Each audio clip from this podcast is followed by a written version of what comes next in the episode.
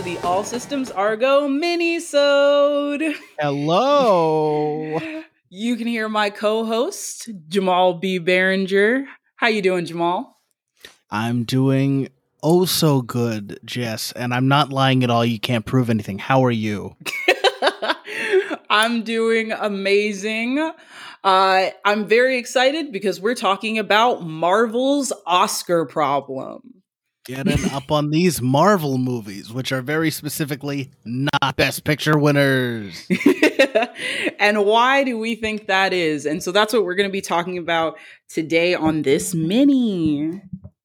Jamal, what do you think about uh, this issue that Marvel's having in like producing these giant moneymaker movies that like seem to never win Best Picture? If I recall, there's been two major times that they've really courted that Oscar gold. Uh, first was was Black Panther, of course, Mm-hmm. um, which was released back in 2018 and uh, got seven Academy Award nominations. Oh man, I remember that. Me too, and uh, including Best Picture. Um, it, uh, it it it broke through as a Best Picture nominee, which is a Mhm. choice. Um, Which Kevin is- Feige was sorry. Go ahead. oh no. Well, Kevin Feige was very happy. He was very uh, uh, excited. He hoped it would break through um, the the gilded ceiling for superhero movies or whatever. And quote, he hoped that it would empower new voices in Hollywood. Jamal, don't do this to me, uh, especially when we consider that uh, Black Panther having won all of those different awards um, and losing to, of all movies, Green Book. Hmm. Being Hmm. nominated and getting so far, um, only to lose to a uh, black movie that parallels Driving Miss Daisy. It beat it beat Black Panther. It beat Black Klansman. It. Uh, I just I don't I don't. It's not. They could have chosen so much. If Beale Street Could Talk came out that year, I just but it was not nominated.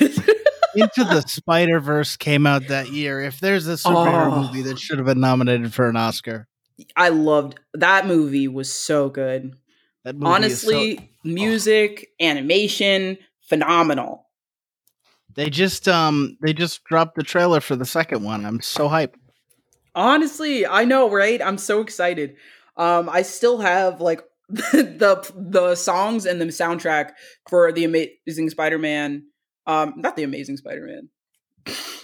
But- Oh, wow. very different quality. of very movie. different quality movie um but the but the soundtrack is is very clearly like still in my playlist Yes, I. It's one of those rare movies where I love 100% both the like the uh, dumb rap album released and the actual soundtrack because they're both great. yeah which i feel like it's rare that they're both they're both Yes. enjoyable Pretty much, I'm trying to think the other. I mean, that year was when the the superhero rap album trend really kicked up again with that and Black Panther. mm-hmm especially like with them winning like didn't they win best music um for black panther Dove, they might have. i know it won best costume design credit to ruth carter i believe but um because the designs for the costumes were amazing um Yes. Yes, Ruth Carter. They also did win Best Score. I didn't know Ludwig uh, Göransson won Best Score for Black Panther. hmm I knew that it won That's best score. nice. 'cause- phenomenal. Enough of us fawning over Black Panther. Jamal, do you have a Black Panther story from when you first saw it in theaters? Um, let me see. I mean, I this was I oh, what I really remember about Black Panther, and I just double checked. It was the first MCU movie to win any Oscars. Plenty had been nominated, mostly in visual effects, makeup, that kind of thing, but it was the first one to win anything for costume design, score, and production design. But I remember I was working at an insurance company at the time, and I hated it. Uh, and I was walking to lunch, uh, listening to the soundtrack of Black Panther. The movie wasn't out yet, but it dropped like a week before. Um, mm. and it had Killmonger's theme. And for the first time, I was hyped for the movie. I was like, oh, oh, like the reviews had come out and they were all fantastic. And I'm listening to this awesome, just fantastic soundtrack. And I'm like, okay, this is gonna be so good. Everybody is so high. I I I I I, I didn't like I didn't like it that much. I'm screaming. I my Black Panther story. I went to see Black Panther in theaters three times, and yeah. and with different people each time. And the first time I went to go see it in theaters, uh, I found myself amongst our beautiful Black diaspora uh, clearly underdressed because I walked into a theater um, in uh, Maryland where uh, I thought to myself, you know, I'm I'm just gonna wear like you know a really cool like Black Power shirt, and I'm gonna enjoy this movie. Um, and I walked in, and I didn't even know that many Black people lived in that neighborhood. like it was people in gowns, dashikis, like ready, taking photos. I like had no idea. So obviously, the second time I went to go see it, I dressed appropriately. sure, of course. Um, like the phenomenal movie that it was. Uh, clearly, everybody was out representing. So the second and third time I went to go see it, of course, I had to. Truly, I have never seen so many happy black people so loud than that movie. it was fantastic. It really was just like the communal atmosphere and like the unity, like just talking to people during the movie, before the movie, after the movie, um, dapping people up, just like having like such a good like vibe. Uh- I I saw it in a theater in um, Columbia, Maryland. Doesn't matter, uh, but it was it was it was it was a uh, a bi uh, a biracial audience, but uh, mostly white people. Uh, so I just wasn't the same vibe. If I'd gone to see it with my church, which I should have, uh, I would have experienced the movie in the way it was meant to be experienced. oh, um, absolutely. Uh, with a crowd that will scream when Michael B. Jordan calls Angela Bassett auntie. Oh, absolutely. That is exactly what happened each time without fail. Um, I did not go see any of these times with a biracial audience. Um, so, um, actually, you know, funny story for our listeners.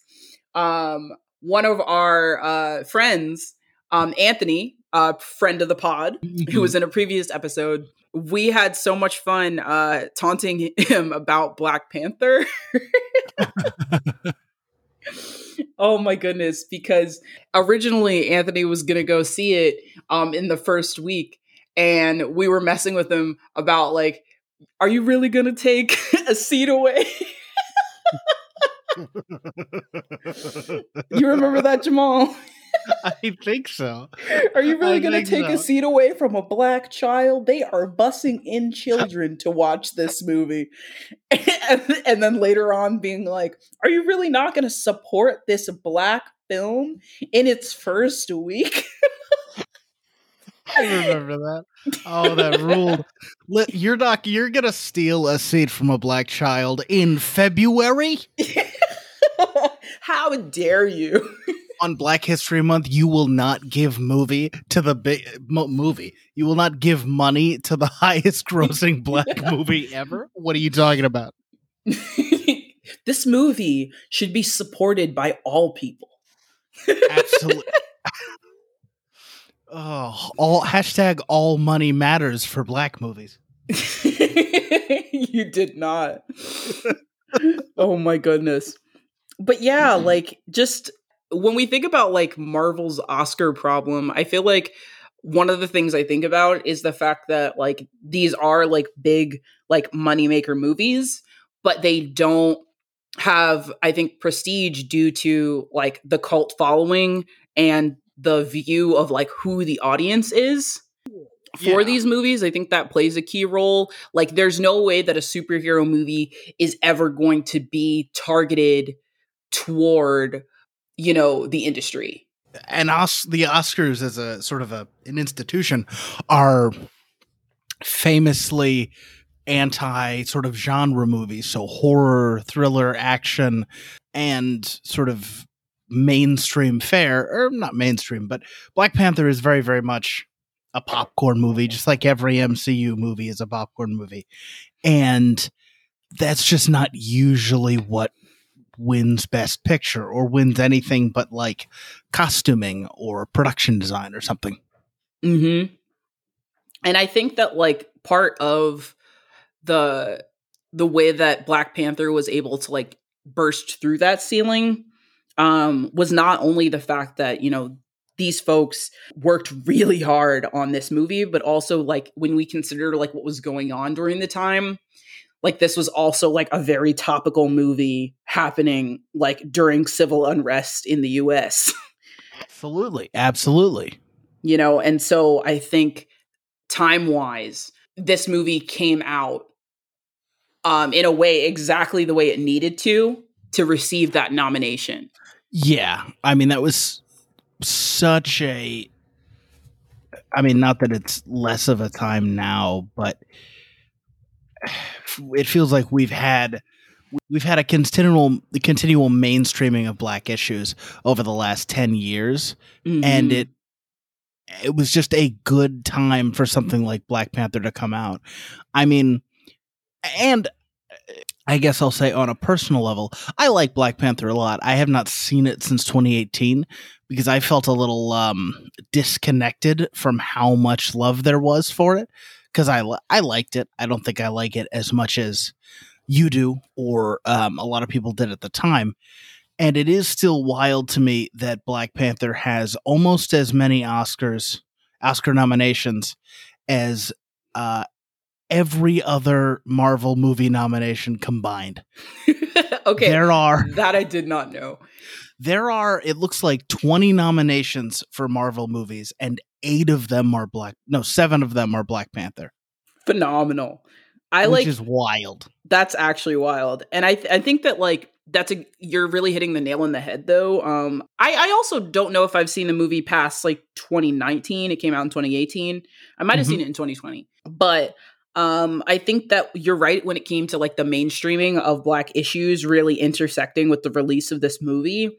Um Mhm. because when you think about like the kylie jenner pepsi ad um, the black lives matter pepsi ad that was 2017 that was the year before. Wow. so time wise you know if you're really thinking about that as like when was it cool to like care about black lives 2018 um would be very specifically then um which i think is i think is very interesting you know when you think about the political climate of when it came out of like r- civil unrest white supremacy the mainstreaming of black issues.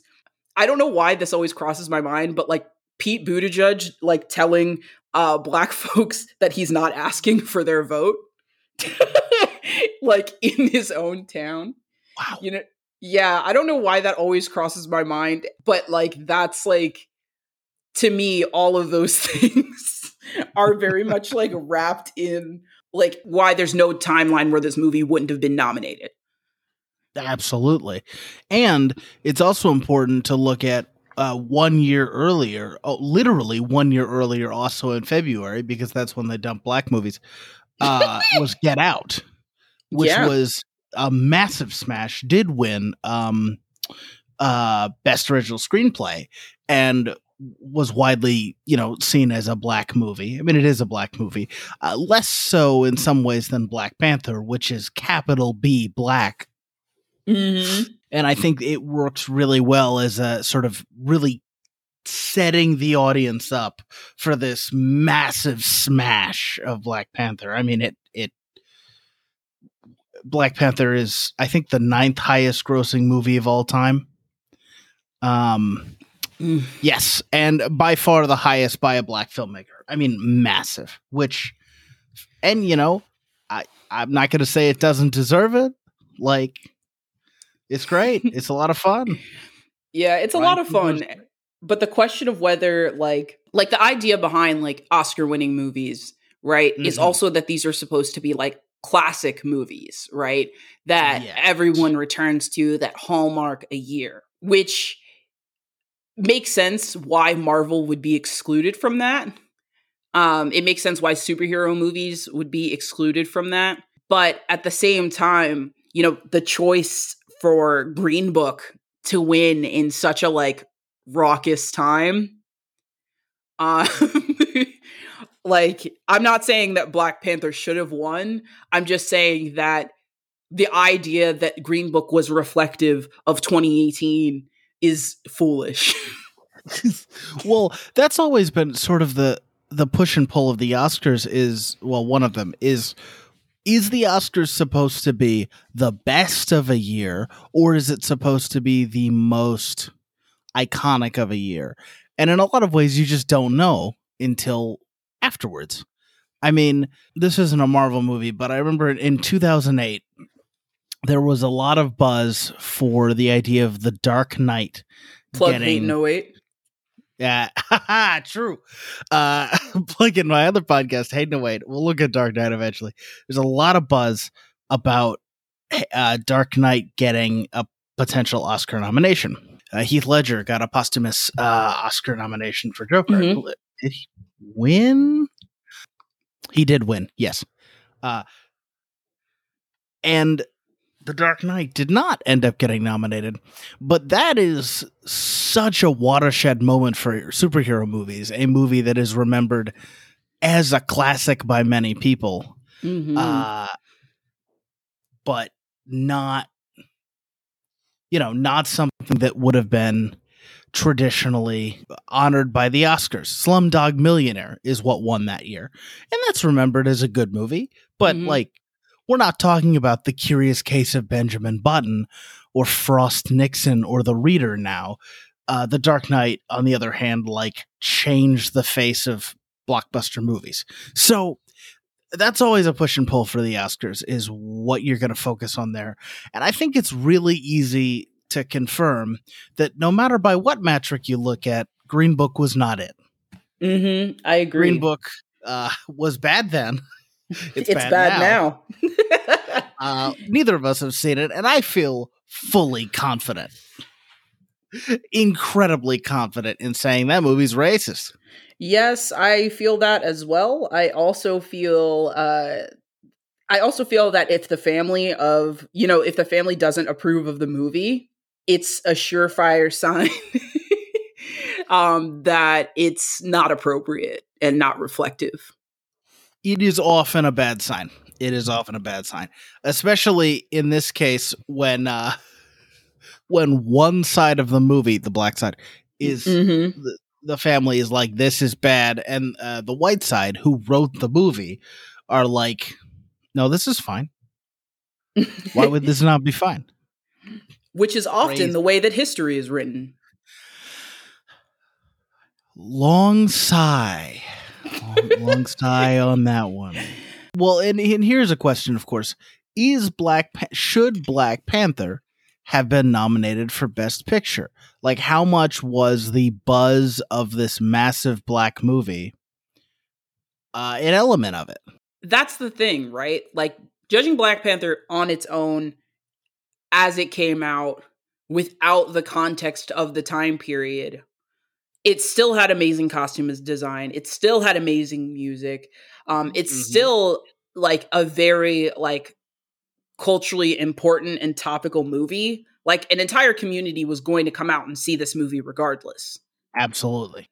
Especially if they're like me, who you know read Black Panther comics and like watched it as a child. Um, right. For context, Black Panther uh, TV show. um, but you know, I think that you know, regardless, like that was going to happen. But would this movie have skirted under the rug without that context and just been, you know, a black famous movie, so to speak?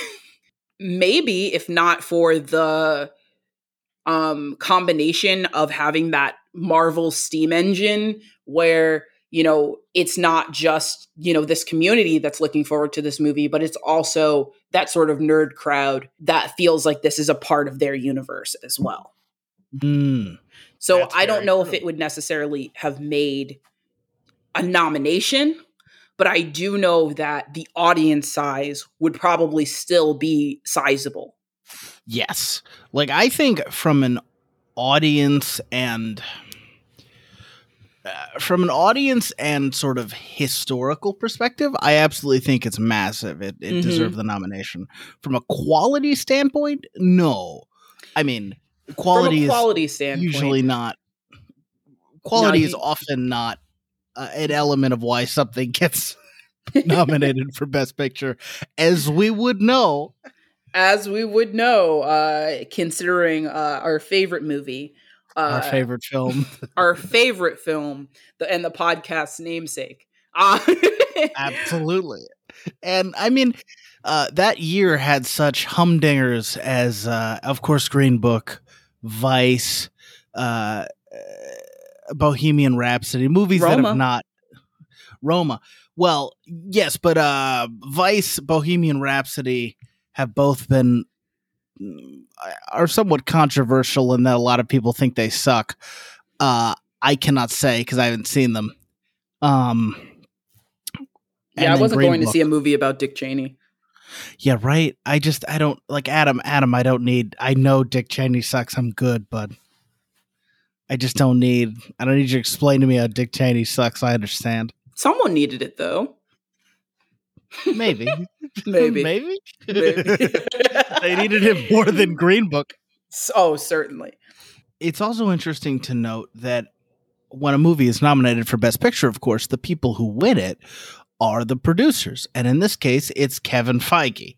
Like hmm he's the one who would walk and he'd probably have brought up some black people because like he's understands marketing um he understands marketing even at all Good um, point. but like of the of the academy awards that they won um costume design for ruthie carter and production design of the two people hannah Beachler, like those are both uh black women who Mhm. got to go up on stage and accept those. Uh, Ludwig Göransson is white, of course, and then Yes. um, his name is Ludwig Göransson. and then uh, the other half, the sec decoration part of best production design, is a white guy. But I, on a personal level, I'm happier that like Ruth Carter won for costume design Mhm. that I would be seeing, you know, like Kevin Feige what walk up there. I mean, Ruth Carter's been in the game for uh, almost 30 years. She was on Malcolm X, she was on uh, Amistad, and she got nominated both times and didn't get it until Black Panther. And you know Mhm. what? That's awesome. it's phenomenal. It's it's got to be like the hallmark of her career. Right? First of African American period to win an Academy Award in uh, costume design. Exactly. Crazy. Like amazing accomplishment. Absolutely. Like, and I'm super happy about that, just sort of in general. Also, she did the costumes for Serenity. I didn't know that. That's inc- wow. Wow. Okay. Let me stop. But um Oh my gosh. Shout out to all of our nerds. Um yeah, right. but uh yeah i and and like so we're talking about like whether or not like this like stands out as a classic whether or not it stands the test of time you know i think that that this movie did a lot for people um and i, agree. and i think that it represents a lot as well compared to and it represents more compared to other marvel movies that folks might believe have deserved you know an oscar Yeah, it's it's. Um, I'm looking at the the list of other MCU movies that have been nominated. There are only three movies, three MCU movies that have been nominated for more than one Oscar, and they're Iron Man, the original, which Mhm. was in visual effects and sound editing. Um, Guardians of the Galaxy, which was visual effects and makeup and hairstyling, and then Black Panther, which was nominated for seven.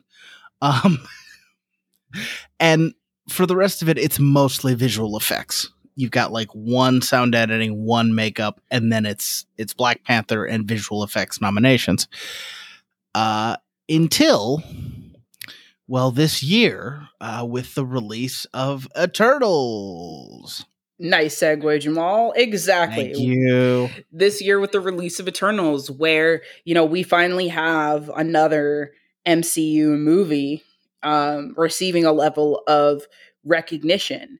Now, Jamal, you and I, um, with a couple of friends, some of which have been on the pod, uh, mm-hmm, went to go mm-hmm. see uh, Eternals in theaters, masks on, obviously, considering uh, the time we're in. Uh, and Jamal, why don't you tell me what you thought of Eternals? Because I, I feel like um, we both have like very different views. We had very different views.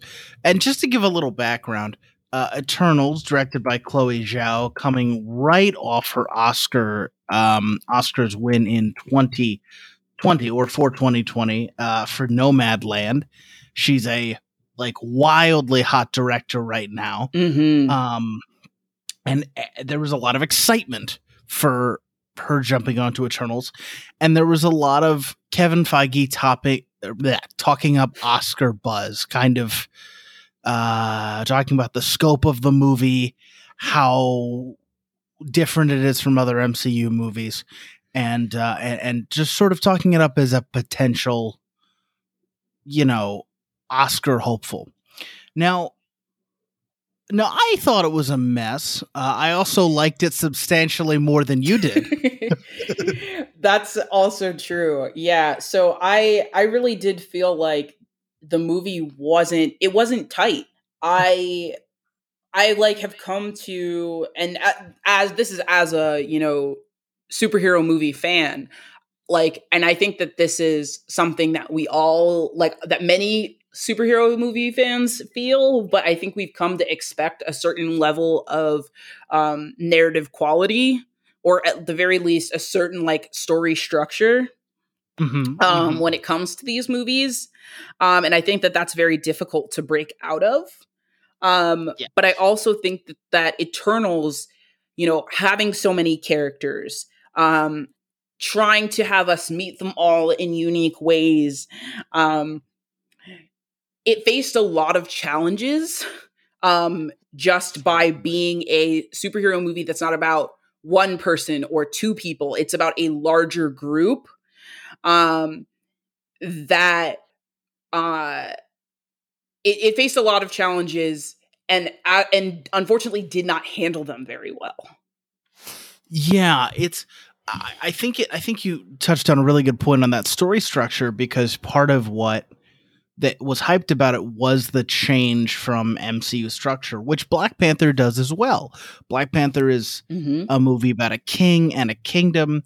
And a lot of my frustrations about it were that it didn't lean hard enough into some of that. But Eternals is also not that standard story, and it it it's a lot. I like it. I liked it a lot more than I thought I would, and I like a lot of the ideas that they were going for. I like a lot of the performances, and I think I like the story. Uh, in theory, um, I, I like a lot of what they were going for, but it is wow, is it a mess? I 100% agree. Uh, like, I think that the ideas within the work are really cool.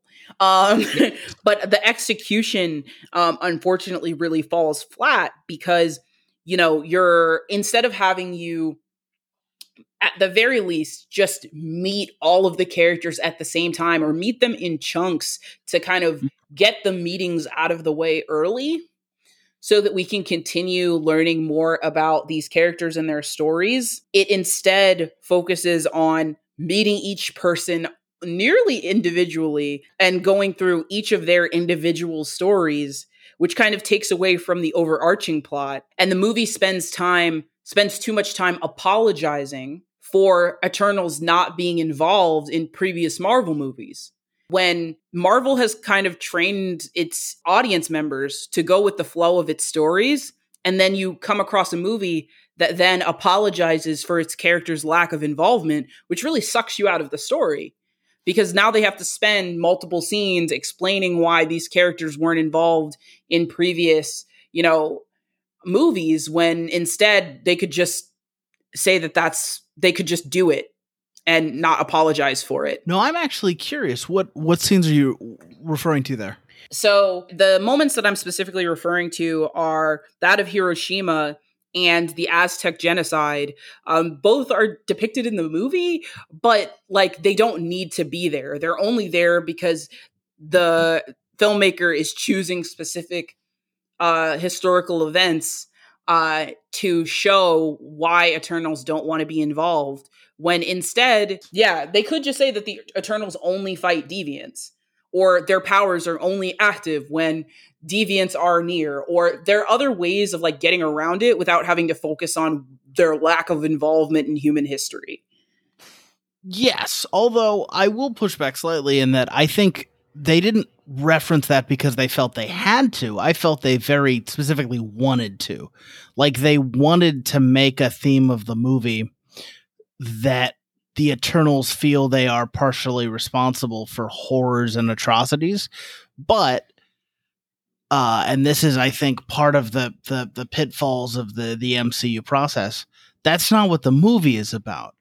Like it's just it. They just don't have the time. It feels dumped the, in there. Yeah, yeah, they don't have the time or the it seems ability in the format to really look at that and break that down. So it just feels like there's a couple of scenes in the superhero movie that are involved in very very real human tragedies. Mm-hmm. And it's like, "Oh, we don't we didn't need this." Yeah, we don't need real human tragedies in our fake superhero movie. Yes. Yeah, I'm I'm with you. Absolutely. Um, and it's one of those things where like even when you look at when you look at like Marvel versus DC universe, like even like the way that these like universes are structured, like history is different. Like if you look at like DC, literally the way that America is built is different.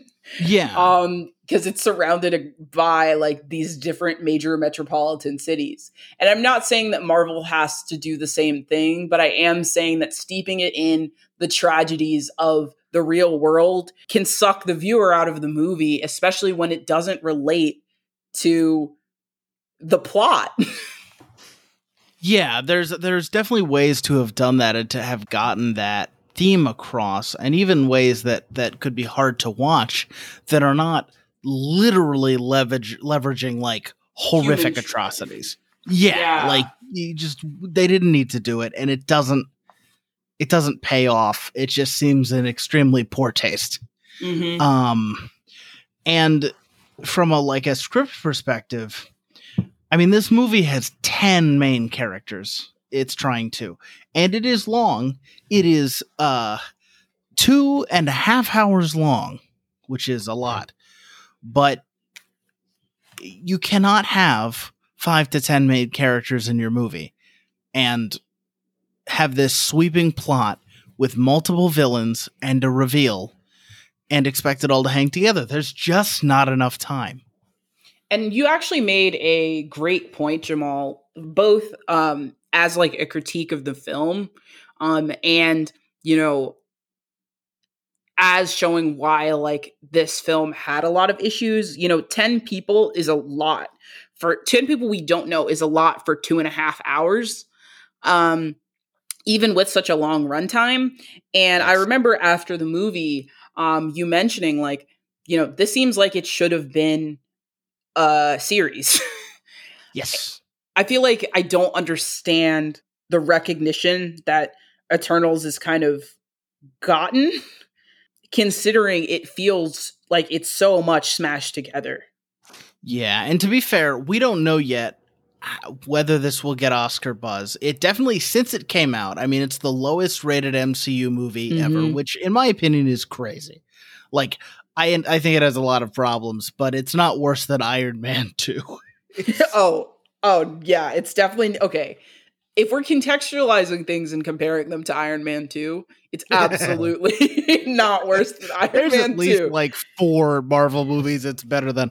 And to me, I like I was I was a little bit impressed at how much of an impression to me a lot of the characters left considering how little time there is but even with that easily you could cut four of these just uh, entirely and their plots and the movie would be better for it or put it put it on Disney Plus miniseries.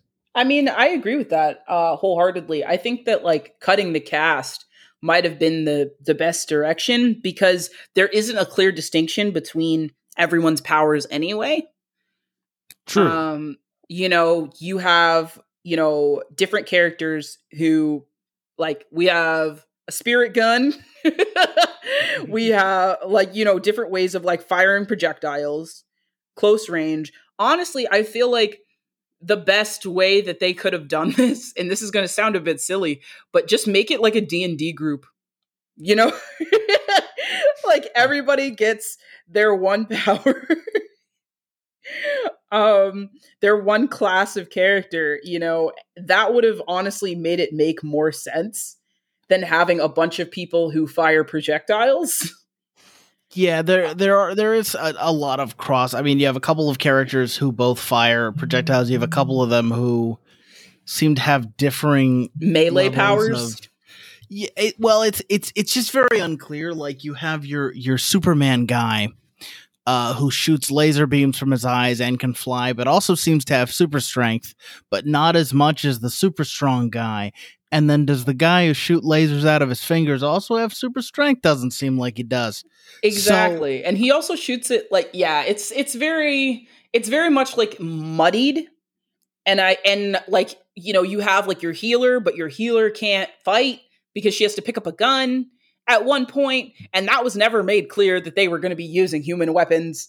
Like I mean, that stuff didn't really bother me to be honest, but I do get where you're coming from. Yeah, I get the, the way that the gun like, came came out of confusing. nowhere. Oh well, yes, yeah. The gun is not set up. she just finds it, and it's like, where, what, where did you did you cut a scene there? Was there like a half second insert shot you didn't film of her finding this gun? She just hasn't. Yeah, I I feel like um Eternals like would have benefited from you know honestly the D and D class guide. but uh when it comes to like testing the time as a classic despite like the buzz that was like arguably artificially created around it um it's not something that i could see you know being a classic. And i think that that's like a constant marvel problem. I don't believe that's the fault of you know chloe zhao. I think that she i think that she does great work um but i think that it's difficult to navigate comic book uh, characters expectations of audience, number of characters, and the plot beats that you're looking to have, as well as the context. I think that a movie like Eternals has a lot of barriers when you're putting it in the format of a two hour, three hour movie. Absolutely. And I think they made a lot of, they had to make a lot of changes, some of which work, some of which don't. Like, for example, and I didn't know this until recently, the the laser beam character, the guy who shoots lasers out of his uh, fingers, mm-hmm. Kumail Nanjiani. Yes. In the comics, he appears to be Japanese um, and becomes a Japanese film star, and mostly uses a like super katana that was forged by Phastos. Um, mm. and he has, they all have basic levels of super strength and immortality and speed and such, uh, flight.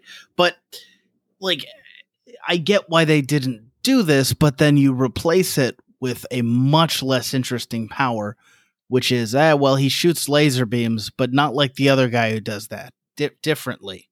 But yeah, they're the same beams. I wonder if they could have replaced that with a different weapon. Yeah. You know, I think, with something that like also is indicative of like the character's culture because if like like absolutely. they already made the character like entrenched in culture through Bollywood and I think that that yeah, was funny really and cool. cool. So like why could the character not also have a, a weapon that's reflective of yeah. that? Using a bow or a spear or something that's a little bit more connected. But yeah, I think I, I I think you made a good point with the artificial hype of Oscar sort of uh, Oscars around the movie, where it really seemed to it really seemed to come from the director and Kevin the the fact that Chloe Zhao was even on a Marvel movie and Kevin Feige kind of hyping up the strange nature of the movie. Uh, I don't really think it's going to going to get a lot of Oscar buzz. I'd be surprised. Mm-hmm. I, I did enjoy it, I think, more than you did, and I, I think that it has its merits. Um, but yeah, I, I don't think it comes together. Certainly, much less than Black Panther. It it just it doesn't have that like extra cultural layer.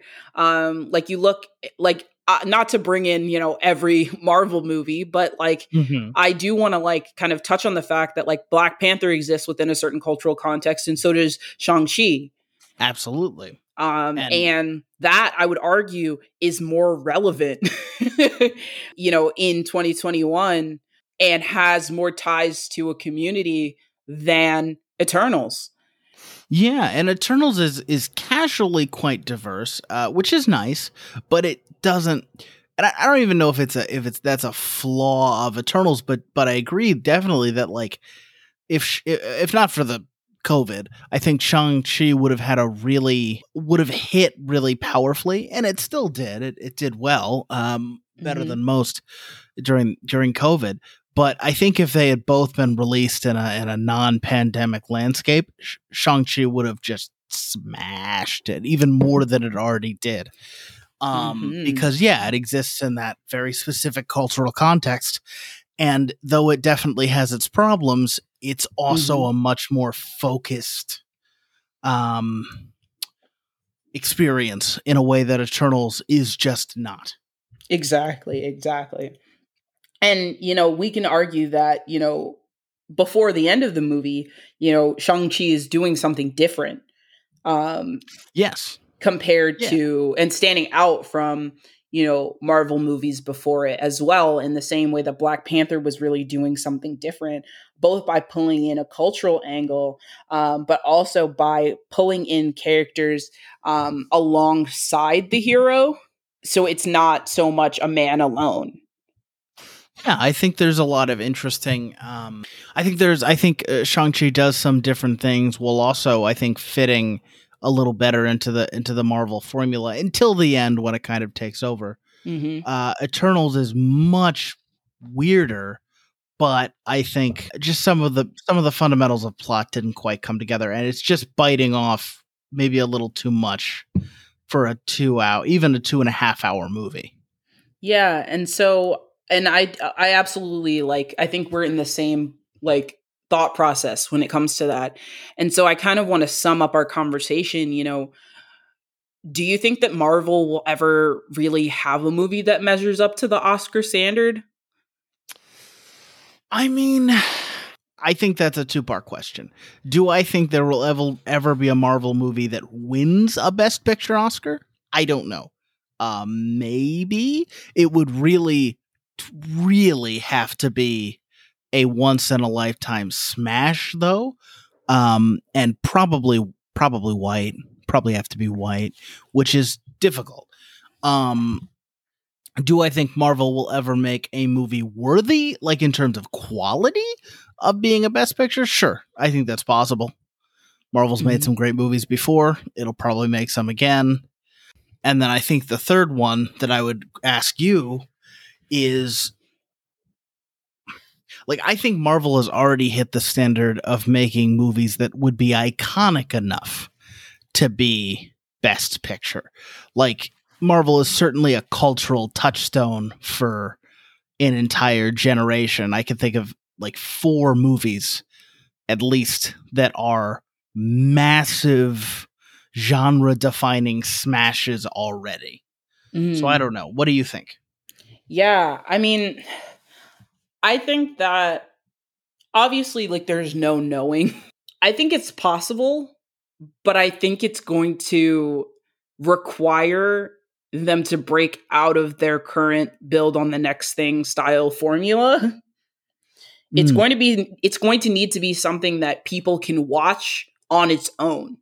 You know, and I think that it's going to have to be something that doesn't rely on previous films um, because right now I think the issue is that there's a barrier to entry um, when it comes to following, you know, the MCU now. Big cultural moments um, within like superhero comic book like nerd culture have happened and if you weren't a part of those moments you don't necessarily feel as connected to the MCU as a whole. And if you're somebody who is, you know, attempting to find an Oscar winning movie, you're not going to look for something that is embedded in nerd culture. You're going to be looking for something that is not the norm. You know, nerd culture is also mainstream now and in and way more so, you know, than it was when Black Panther came out.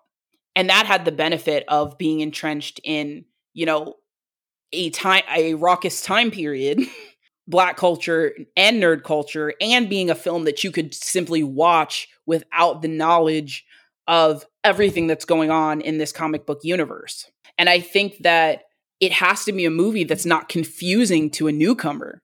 And I think that that's a barrier that Marvel really has if they want to make a movie that's an Oscar winning movie. I definitely think, yeah, I think like the nerd culture aspect is definitely a hindrance to the voting populace of the of the academy, who are mostly exactly. old and white.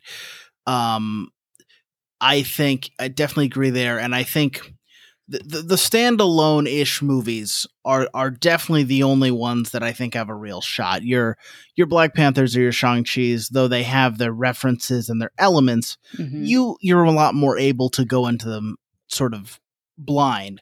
And they have to be something like, that's not confusing, like Eternals.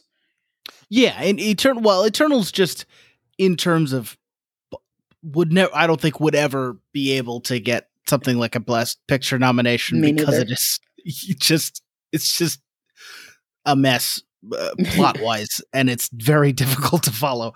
But oh, um, oh, no, I agree there. It, it, it's it's odd. Like you have something like like the last two Avengers movies, like Infinity War and Endgame, both of which were unholy smashes. Just made absurd amounts of money. Uh, somehow somehow made the Avengers more of a like cultural touchstone than they already were. Um, like you know, I I don't know if or when we'll see movies that were watched by literally everyone the way those two were. But also I don't think those two ever had any chance of Oscar buzz really. Exactly. Because they're massive superhero like smorgasbords that are building on plot of 10 years. Like they're mm-hmm. just not going to land that same way because your average Oscar voter is not somebody who has watched 20 movies and understands all of the references in Endgame or even what's going on. Um, yeah. And I'm not saying I don't know if any of those movies deserve an Oscar, although I think Infinity War is shockingly good for what it is. But, Certainly. Uh, like, yeah, I think it's going to have to be a standalone thing and something that has an uncommon amount of emotional power and elegance for a Marvel movie. And I think Black Panther might have been their best shot. Just at at sort of knocking that out of the park. I think so uh, too. just and how difficult it is to get a, a genre blockbuster into the top spot. I mean, what was the last one? Return of the King, like Lord of the Rings, probably. Mm-hmm. I don't know. I'm not sure. I I do know that I do look forward to the Argo episode where we talk about Return of the King. Yes. Um, That's a crazy one. uh, I mean, yes, and it'll be interesting to rewatch just that movie without rewatching. yes, which is, in Rings. my opinion, the worst of the three. Not that it's bad, but like, no, I I think we're in the same the one that, that got the one the nod because they were too late on the other two. Lol.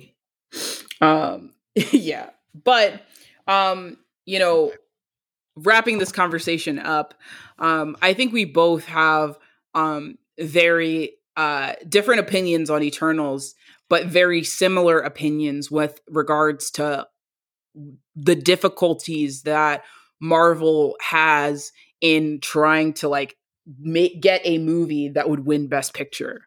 Absolutely. Um, and I look forward to seeing movies that are not.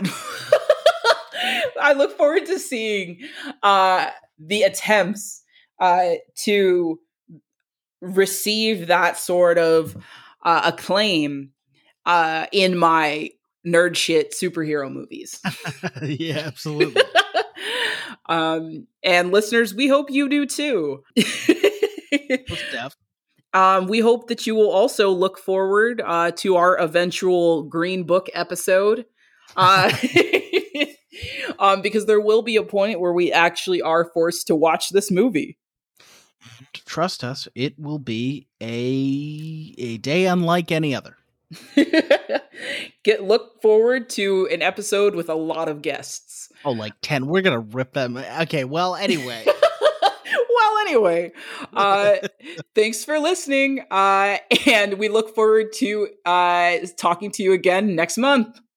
All righty. Thanks for listening. Bye. Bye.